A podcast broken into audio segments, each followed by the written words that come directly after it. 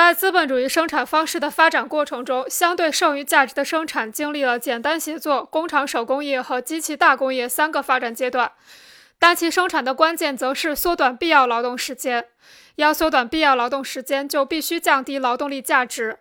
要降低劳动力价值则必须降低生产和再生产劳动力所必需的生活资料的价值。